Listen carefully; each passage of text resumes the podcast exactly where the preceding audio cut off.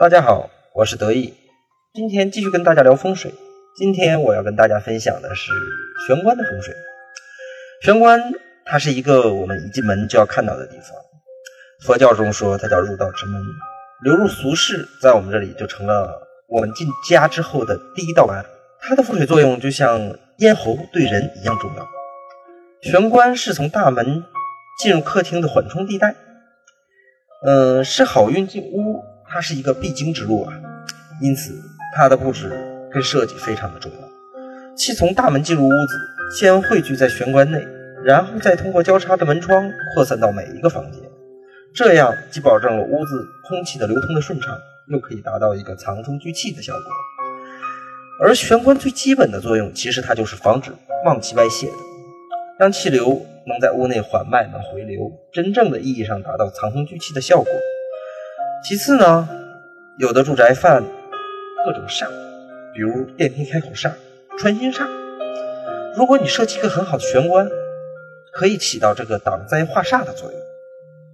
前几天啊，我一个人家看风水，他家就是没有玄关的，入门后正好门和窗子形成了一个相对的架势。这种风水在我们正常人来讲的话，它是最不利于财运的。大门是进去之口，窗它就是出去之口啊。我说他从外面吹进来的财，他从窗子里吹出去了，家里存不下钱啊。这样我就推荐他布置了一个玄关来化解这种存不出财的不利。还有一户人家，大门对着卧室的门，这在风水里叫穿心煞，对居住者的身体啊十分的不利。而且因为动气所冲，所以他们夫妻之间的情感也受到了影响。实际情况是他去年离婚了，现在房子只有自住，但是患有严重的精神衰弱。他这种情况呢，也是要设置一个玄关作为隔挡。玄关大小是非常重要的，玄关是一个减缓气流的作用。在风水里讲，如果它太大，气流会存在这个玄关内出不去，而玄关又太小，气流快速的通过了，你又达不到一个藏风的效果。如果你的玄关过大，那你就得适当摆一些家具或者摆一些盆栽植物，从而起到减缓气流的作用。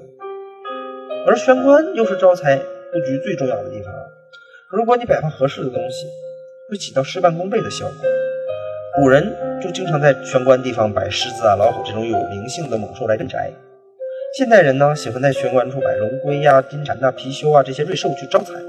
都能起到很好的招财效果。但是切记，龙龟和貔貅的摆放都是可以头冲外的，但金蝉一定是头冲内的，因为金蝉是土财的，你总不能把自己的财都吐到外面去吧。那么我们今天要讲的玄关的风水就讲到这个，明天我会给大家继续分享玄关的风水的下半部分。